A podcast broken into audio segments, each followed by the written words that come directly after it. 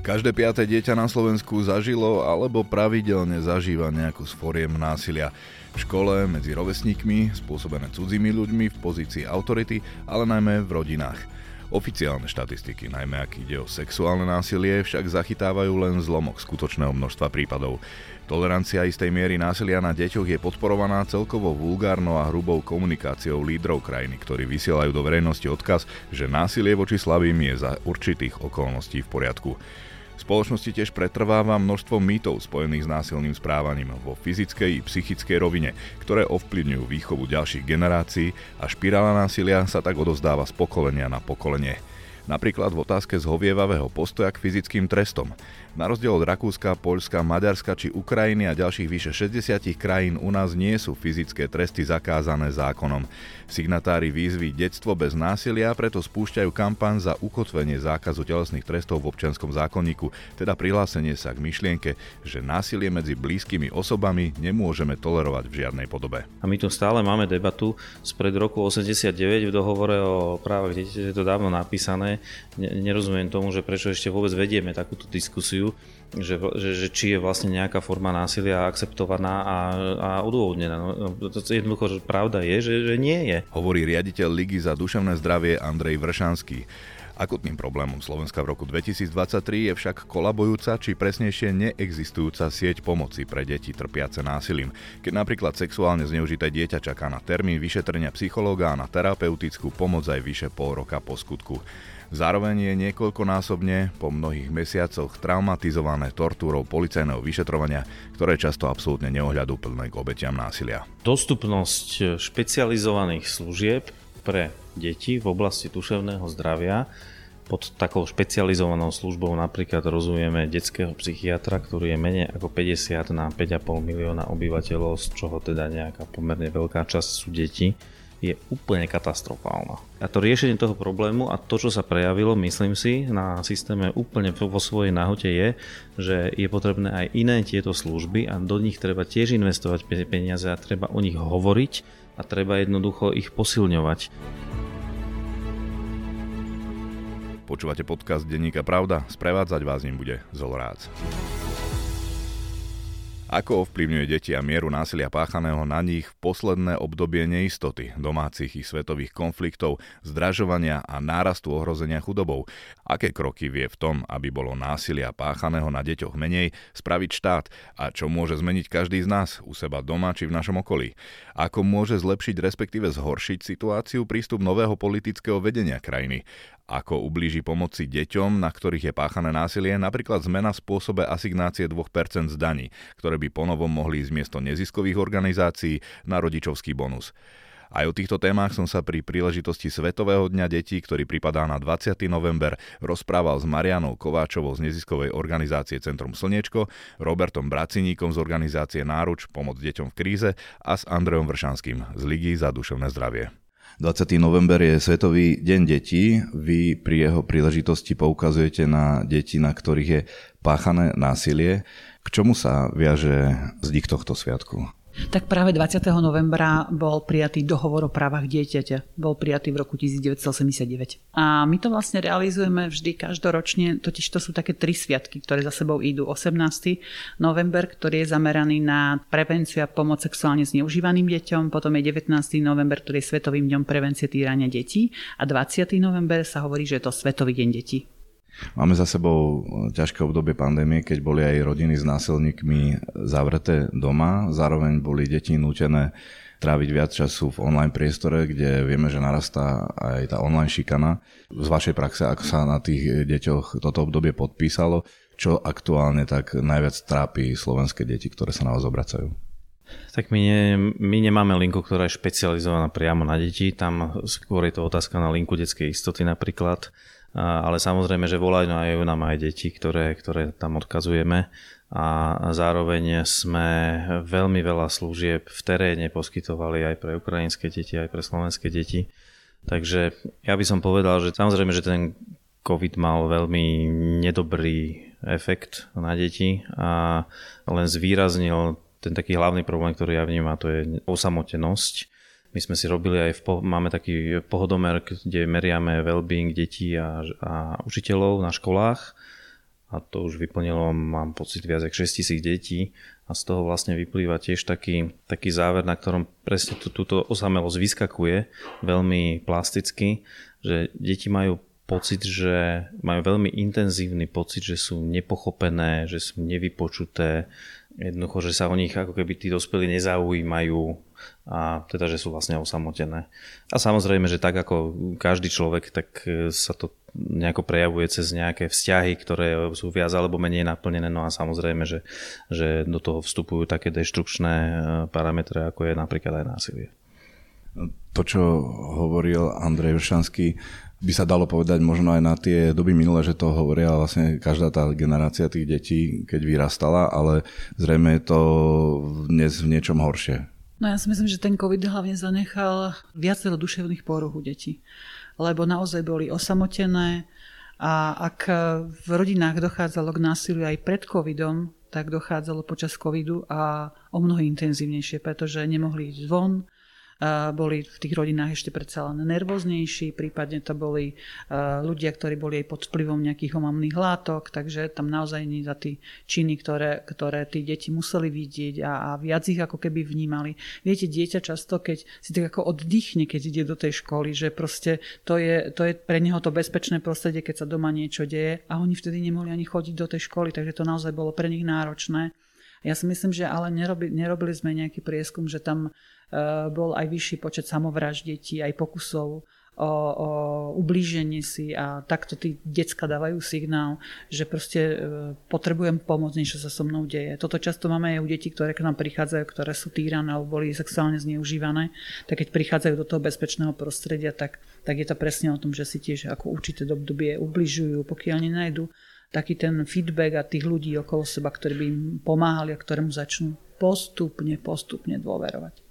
Áno, tomu sa dostaneme, ale ešte sa chcem pristaviť pri tom, že hovoríme o tej pandémii a predsa to už je niekoľko rokov akoby téma, hovorí sa o tom, ale napríklad aj teraz som z úst človeka z Rady pre rozpočtovú zodpovednosť počúval, že nie dôchodcovia, nie seniory, aj keď teda nechcem hovoriť, že im sa žije ľahko, ale že deti sú najohrozenejšou uh, skupinou ohrozené chudobou.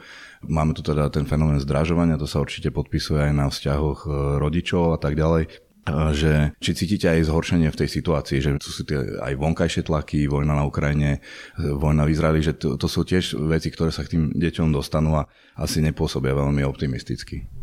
Áno, my vnímame, že deti sú veľmi krehké v dnešnej dobe, že problémy, ktoré možno tá generácia pred nimi dokázala vyriešiť nejak tak svojpomocne, ich dávajú na kolena, že naozaj o mnoho viac siahajú takým už radikálnym spôsobom vyrovnávania sa s tou situáciou, že sa seba poškodzujú alebo páchajú násilie na iných deťoch. Oni vlastne týmto spôsobom volajú o pomoc, ale veľakrát tá zaneprázdnená spoločnosť akoby nemá dostatok pozornosti voči tým potrebám. Nedávajú to tie deti dneska. Čiže keď teraz aj vnímame to, že treba narastá šikana na školách, tak hovoríte, že to je vlastne ten príznak toho, že aké sú frustrované a osamotené. Áno, je to vidieť, že aj v kontexte tej našej problematiky, že keď e, to tak porovnám, roky dozadu prichádzali deti, ktoré zažili rôzne formy násilia, tak do istej miery stačilo im vytvoriť bezpečné prostredie, aby zažili takú tú korektívnu skúsenosť, že ľudia, ktorí sa o nich starali, boli k ním láskaví, vľúdni, mali pomoc psychológa, ktorý vlastne pomohol s nimi prebrať tie ťaživé veci, tak tá, to, tomu uzdraveniu dochádzalo nepomerne rýchlejšie, ako je to u detí, ktoré prichádzajú v týchto rokoch. Je vidieť, že ako keby to ich psychické zdravie bolo tou pandémiou podlomené. A tá pandémia celkovo ochromila aj fungovanie štátu. Vieme, ako je na tom zdravotníctvo. Ako je to e, teda so schopnosťou štátu reagovať na tieto veci, alebo neviem, či začať od rodín, že čo je ešte tak dôležitejšie, lebo ste hovorili o tom, že základ je dôverný vzťah, aby sa mali komu zdôveriť tak, tak neviem, kde teraz začať, ale ako hovoril teraz pán Bracínik, tak mi napadlo, že teda, keď hovoril o tej podpore psychológov, že, že či sa k nej dostať teraz po tom poslednom období ťažšie, alebo, alebo je to rovnako zlé, ako to bolo predtým, neviem. Dostupnosť špecializovaných služieb pre deti v oblasti duševného zdravia pod takou špecializovanou službou napríklad rozumieme detského psychiatra, ktorý je menej ako 50 na 5,5 milióna obyvateľov, z čoho teda nejaká pomerne veľká časť sú deti, je úplne katastrofálna. Hej, že to, to, e, že detskí psychiatri na to, aby vedeli poskytovať svoju službu, tak vlastne nemajú moc na iné východisko, ako poskytovať služby len tým najurgentnejším prípadom, čo znamená, že vlastne nemajú priestor poskytovať tým menej urgentným a nemajú priestor poskytovať tým, ktorí vlastne odídu z tej ich liečby a potrebujú nejakú inú podporu. A to je nejaká diera, ktorú, alebo nedostatok toho celého systému, ktorý bol úplne dramaticky zvýraznený aj covidom, aj vojnou na Ukrajine. Jednoducho ten systém má vyzerať ako pyramída, kde sú nejaké komunitné služby na spodku, kde si komunity navzájom medzi sebou pomáhajú, kde sú tie bezpečné miesta. A, nejakí možno učitelia alebo aj rodičia, čo majú čas sa venovať v družine deťom a podobne. Áno, a vytvorenie štruktúry na to, aby boli peer programy, aby medzi sebou sa jednoducho rozprávali, aby ľudia, ktorí zažili nejakú takúto skúsenosť, tak aby jednoducho predávali tú skúsenosť ďalej aby informovali o tom a tak ďalej. A ako komunitné služby vo všeobecnosti je veľmi široká škála služieb, kde ľudia získajú nejakú podporu v oblasti duševného zdravia a to sa samozrejme týka aj násilia. Čiže e, u nás žijeme e, vlastne v takej paradigme, že ako keby duševné zdravie detí bolo iba detskí psychiatri. Čiže úplný holý nezmysel, lebo oni, aj keby ich bolo 10 krát toľko, tak nemôžu jednoducho vyriešiť ten problém. A to riešenie toho problému a to, čo sa prejavilo, myslím si, na systéme úplne vo svojej náhote je, že je potrebné aj iné tieto služby a do nich treba tiež investovať peniaze a treba o nich hovoriť a treba jednoducho ich posilňovať, lebo to je jediný spôsob, kde vieme na veľkej škále poskytnúť veľa nových typov služieb. Inak sa to jednoducho nedá spraviť. Teraz nie sú ohrozené takéto služby, napríklad keď sa robia formou neziskových organizácií a podobne, tým novým návrhom o 2%, čo môžu ľudia poukázať nie takýmto spoločnosťam, ale rodičom? Ja by som povedal, že tá oblasť duševného zdravia a z tých z hľadiska takýchto služieb je tak málo rozvinutá, že nie je ťažké spraviť veľký posun vpred. Ja si myslím, že to ohrozuje uh, určite fungovanie aspoň toho, čo je, že my by sme mali zastabilizovať to, čo je. A keď uh, ešte budeme hovoriť, že 2% pôjdu dole, ktoré naozaj ako keby zastabilizovajú aspoň niektoré tie organizácie, tak si myslím, že toto bude, že s prepačením sa budeme vrácať o niekoľko rokov náspäť. Pani Kovačová a pán Braceník museli za prezidentkou, tam my pokračujeme v rozhovore len s Andrejom Vršanským. Chcem sa aj spýtať na to, že som počul v tej diskusii predtým, ktorú sme mali pred eh, nahrávaním, že to nielen tie ľahšie akoby v úvodzovkách prípady, že sa nedostanú k psychológom a k psychiatrom, ale aj tie ťažké, že čakajú pol roka na, na termín po sexuálnom zneužití. Tak nie je to ani zďaleka optimálne, áno, to je jednoducho, tak keď máte obmedzený počet ľudí, ktorí vedia poskytnúť tú službu, to sa netýka len tej pomoci samotnému tomu človeku, tomu dieťaťu, ktoré má priamo skúsenosť so zažitím násilia, ale to sa týka aj všetkých ostatných ľudí, ktorí v tom systéme majú nejakú partikulárnu úlohu, ktorá má smerovať k tomu, aby teda jednak sa to neopakovalo, aby boli potrestaní tí, ktorí to spáchali a aby poskytli tomu dieťaťu podporu takú, ako si zaslúži. Je jednoducho nie je dostatok e, tých ľudí a sú, sú e, lokality na Slovensku, kde vlastne nie sú ani takíto ľudia. Takže to je jedna vec, ktorá by sa mala u nás riešiť akutne, lebo naozaj hovoríme o štvrtine generácie, ktorí vlastne nám vyrastajú a záleží na tom asi, ak, ak budú aj psychicky teda zdraví, nielen fyzicky. Ale t- t- treba si uvedomiť, že ak je táto štatistika, že koľko detí zažíva násilie, hej, tak to ne- neovplyvňuje len to dieťa, na ktorom je páchané násilie, Veď oni žijú v nejakej komunite, majú nejakých spolužiakov. To ovplyvňuje úplne celú komunitu.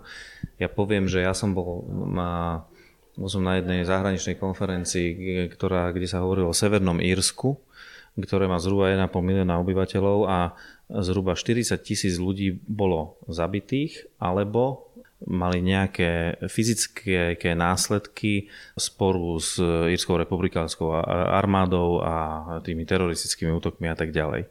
40 tisíc ľudí, ale oni si spredali tú prácu a zmerali, že aký vplyv to malo vlastne na život celej tej komunity. A výsledok bol, že 70 až 80% ľudí, všetkých, bolo, že priamo ovplyvnené tý, tými udalosťami. Čiže to nie je tak, že to násilie je vlastne, um, ono, ono to vyzerá, že to je len vec tej obete, ale to vôbec nie je pravda, pretože to, to, je, to je deštrukčné na celú komunitu. Čiže následky násilia vlastne sa netýkajú len toho, na ktorom násilie je páchané. Dobre, teda jedna vec je, aby štát popracoval na tých aj regionálnych centrách, kde sa ľudia môžu a hlavne teda deti obratiť o pomoc, pretože hovoríte teda, že najmä mimo Bratislavy, že je tá situácia katastrofálna. A čo ešte ďalšie by mohol spraviť a kto?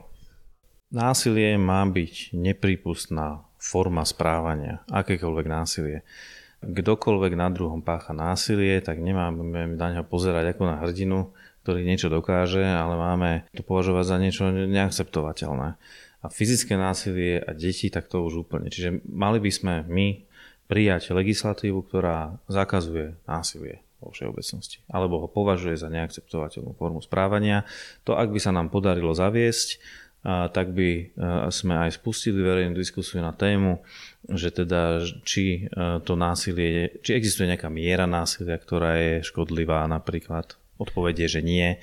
Či existuje nejaká, nejaké násilie, ktoré pomáha motivovať človeka k tomu, aby podával lepší výkon? No nie či e, rodič má právo používať násilie na, na výchovu svojho dieťaťa. No nie. Pohlavok, že fyzické tresty. Áno, áno, fyzické tresty. Ja spreuším, lebo to ma tak vyrušilo, že, že zakázať násilie, lebo ja mám pocit, že zakázané násilie predsa je, že je ublíženie na zdraví alebo aj týranie blízkej osoby a tak ďalej, ale nestačí to, ako to myslíte presne? Tak keď rodič dá svojmu dieťaťu facku, tak je to tiež násilie, ktoré, ktoré nezanechá na ňom fyzické stopy takmer žiadne, ale psychologické devastácia je veľmi výrazná. A to nie je ešte týranie, ale existuje aj psychické násilie, existuje ekonomické násilie, existuje kadejaké rôzne formy násilia existujú. A my tu stále máme debatu. Spred roku 89 v dohovore o právach dieťaťa, je to dávno napísané. Nerozumiem tomu, že prečo ešte vôbec vedieme takúto diskusiu že, že, že či je vlastne nejaká forma násilia akceptovaná a, a odôvodnená. No, to jednoducho, že pravda je, že, že nie je. A je na to tisíc štúdí spravených po celom svete, ktoré, naozaj ukazujú ten devastačný účinok násilia. Čiže myslím si, že by sme sa mali pridať k tým koľko 64 krajinám uh, sveta, myslím, že ich je 64, ktoré... 65 krajín. 63 krajín, ktoré jednoducho zakazujú násilie. Sú, že vyslovene trest, telesné tresty aj v rodine. Áno, telesné tresty v rodine považujú za absolútne neakceptovateľné a mali by sme, Slovenská republika, republika by sa mala pridať k týmto krajinám.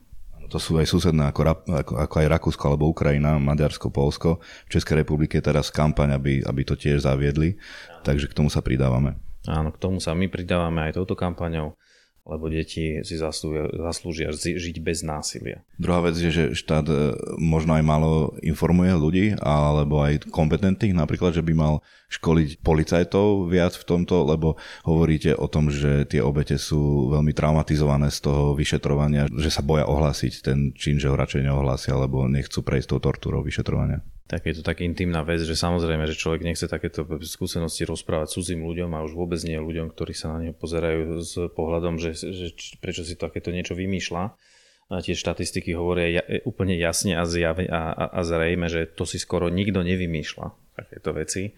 A v pomere, že 97 ku 3 percentám. Takže je to pochopiteľ, týka sa to jednoducho toho, ako uvažujeme o násilí a, kultúra každej organizácii je definovaná lídrami. Že kultúra je definovaná lídrami. To je naozaj zodpovednosť lídrov, pretože ak máme nejakého autokratického e, šéfa v práci, tak jednoducho on zadefinováva kultúru v tej spoločnosti, v tej firme. Alebo ak máme učiteľa v škole, pre ktorého je takéto uvažovanie o násilí jednoducho normálna vec, no tak samozrejme, že je to iné to prostredie ako pre takého učiteľa, ktorý je podporný a vytvára bezpečné prostredie, aby detská mohli jednoducho že zdieľať svoje zážitky otvorene a nehambili sa. No a takisto to sa týka aj celej spoločnosti a lídrami našej spoločnosti sú v princípe politici, alebo teda nejaké rešpektované osoby. A keď sa v jazyku takýchto ľudí, ktorí majú taký vplyv na spoločnosť, lebo oni sú lídry, oni určujú kultúru, vyskytujú vety ako že občas je dobré niekoho trestnúť, tak to samozrejme je úplne neakceptovateľné. A také organizácie, ktoré sú aj signatármi tohto, tohto vyhlásenia, tak jednoznačne sa snažia vlastne upozorniť na to, že to nie je v poriadku Áno, to sme videli v poslednom období, že to bolo naozaj bežné v tej komunikácii. Riešili sa tu aj súkromné problémy e, druhého ústavného najvyššieho činiteľa a podobne v tomto zmysle. A videli sme to aj v tom období snahy nezavádzať alebo zastavovať aj sexuálnu výchovu na školách, aby, aby sa vedeli vyhnúť zneužívaniu samé tie deti alebo ho rozpoznali a teraz vlastne nastúpe nová garnitúra, nové politické vedenie. Aké máte možno očakávania alebo respektíve obavy v tomto smere, že či sa niečo zmení alebo, alebo aj zhorší? Tak my sa držíme mimo politiky, takže naše očakávania sú také, že musíme žiť s tým, čo máme, ale ja by som povedal, že, že akékoľvek také tendencie, ktoré smerujú k tomu, že keď nebudem o probléme rozprávať, tak nebude problém existovať, sú úplne nezmyselné. On to naozaj tak nefunguje a opäť to nie je nejaký náš výmysel alebo nejaký pocit, veď to je dávno preskúmané 100 tisíc krát. Jednoducho, ak deti niečo vedia o téme, akejkoľvek, no tak sa vedia zariadiť, veď deti nie sú hlúpe. Pekne to vidieť na výchove, hej, že, že rodičia vychovávajú slovo, svojimi slovami alebo tým svojim príkladom. No jasne, že viacej tým svojim príkladom ako tými svojimi slovami. I keď každý rodič povedal svojmu dieťaťu 70 tisíc krát, že si má umyť zuby a že si potom má v nejakom poradí umyť a tak ďalej. Ale, ale to, že či cíti zodpovednosť za svoj chrup, to, to neprechádza tými slovami. Tak to sám ten rodič nerobí, tak to nebude asi ani to dieťa robiť. No však samozrejme, áno, áno. To znamená, že, že, že jednoducho všetko, v čom existuje tabu, tak preto, lebo tam existuje tabu, to nezlepšuje situáciu, iba ju zhoršuje. Takže je dobré mať skrátka otvorene sa rozprávať, mať bezpečné prostredie, v ktorom sa vieme porozprávať aj o ťažkých témach. To vôbec neznamená, že tým pádom, že sa rozprávame o sexuálnej výchove detí, tak tu vychovávame nejakých sexuálnych deviantov. To je úplne holý nezmysel. Takže áno, sú tu takéto náznaky takýchto vyjadrení rôznych, ktoré nie sú vedecky absolútne podporené. Dokonca tie vedecké poznatky sú jasne poukazujú na úplný opak No a uvidíme, akým spôsobom eh, sa všetky deklarácie budú aj pretavovať do skutočnosti a do akej nie. A ešte sa vrátim k tomu, o čom sme sa rozprávali, že v tej našej spoločnosti slovenskej je stále tak zakorenené nejaká miera násilia, že je OK a netýka sa to len starších, ktorí boli v tom priamo vychovávaní a za možno toho bývalého režimu, keď ešte bolo mnoho mýtov ohľadom všelijakých tém v spoločnosti, tak prenáša sa to akoby, že drží sa to aj medzi tou mladšou generáciou, treba z rodičov, 40 Ako si to vysvetľujete? No lebo tie mýty neboli len za toho dotáča, ale tie mýty trvajú aj teraz.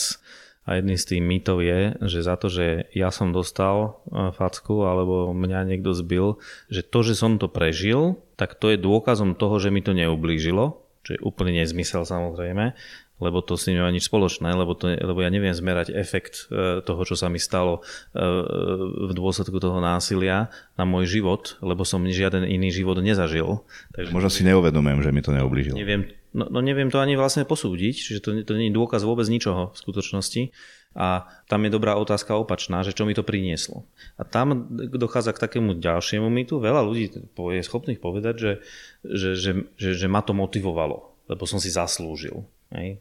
No a zasa ako by prebiehal ten život, keď by tá motivácia prišla z nejakého iného smeru. Jednoducho naozaj to bolo 100 tisíckrát preskúmané. Násilie nič neprináša nikomu. Násilie to neznamená, že niekto nemôže spracovať ten zážitok tak, že ho použije pozitívne, ale samo o sebe to násilie naozaj nikomu neprináša nič. To je to isté ako motivovanie strachom, keď, keď e, vychovávajú rodičia deti, no tak každý sa vie povyhrážať tým deťom a každý jeden rodič predsa vie posúdiť, že, že na konci dňa tým strachom dosiahne krátkodobý výsledok. Áno, tie deti urobia to, čo, to, čo ich prinútim urobiť, samozrejme, ale z dlhodobého hľadiska to vôbec nefunguje a iba ich to traumatizuje a iba, iba, iba im to vlastne ubližuje. Poznáte tú metódu alebo tú filozofiu doktora Gabora Matého, múdrosť traumatu, tak stručne nazvanú, že každá táto trauma v detstve, e, nejako tá násilia alebo odlúčenia, keď bola napríklad mýtus takisto, že e, je v poriadku uspávať dieťa zavreté doma v izbe samé, keď aj plače, ale že musí sa naučiť že samo zaspávať tak že to vytvára v ľuďoch také rôzne efekty, také traumy, ktoré potom vedú ich napríklad k závislostiam alebo k nezdravým rôznym návykom, nezdravej ctižiadostivosti a podobne, že sa majú rôzne tak negatívne efekty. Áno, Gabor Mate má na tomto postavenú svoju celú filozofiu. Ja by som z hľadiska Ligy za duševné zdravie povedal, že akýkoľvek e, metóda, ktorá sa univerzálne snaží vysvetliť celý svet e, jedným spôsobom, nemusí byť úplne pravdivá. Je, skôr by som povedal, že teda by som bol opatrný e, s tým, čo neznamená, že na niekoho nemôže fungovať. A určite nepochybne je to tak, že traumatické zážitky samozrejme formujú človeka a nie pozitívnym spôsobom. Preto treba mať podporné, bezpečné prostredie, kde je možné nájsť motiváciu aj pozitívnu. No a to, že deti nemajú zaspávať samé zavreté v miestnosti, ale majú rodičia reagovať na ich potreby, ktoré prejavujú napríklad tým, že plačú, keďže ešte nevedia rozprávať, tak to je dávno zistené, akým, akým spôsobom sa buduje vzťahová väzba, ako fungujú prepojenia v mozgu, synapsy, ako sa, ako, ako sa budujú. A nie, že by som tomu ja teda detálne rozumel, lebo nie som ani, ani lekár, ani vývinový psychológ, ani vývinový, vývinový psychológ, ale tak tiež je to už dávno jasné, že to tak je, takže a to, a to, to nemusí byť súvisieť len, len s tou traumou, no tak to je aj vývinová záležitosť. Hovorí Andrej Vršanský, výkonný riaditeľ Ligy za duševné zdravie. Ďakujem za rozhovor. Ďakujem aj za pozvanie. Sme v závere. Počúvali ste podcast Denníka Pravda, ktorý pre vás pripravil Zolorác.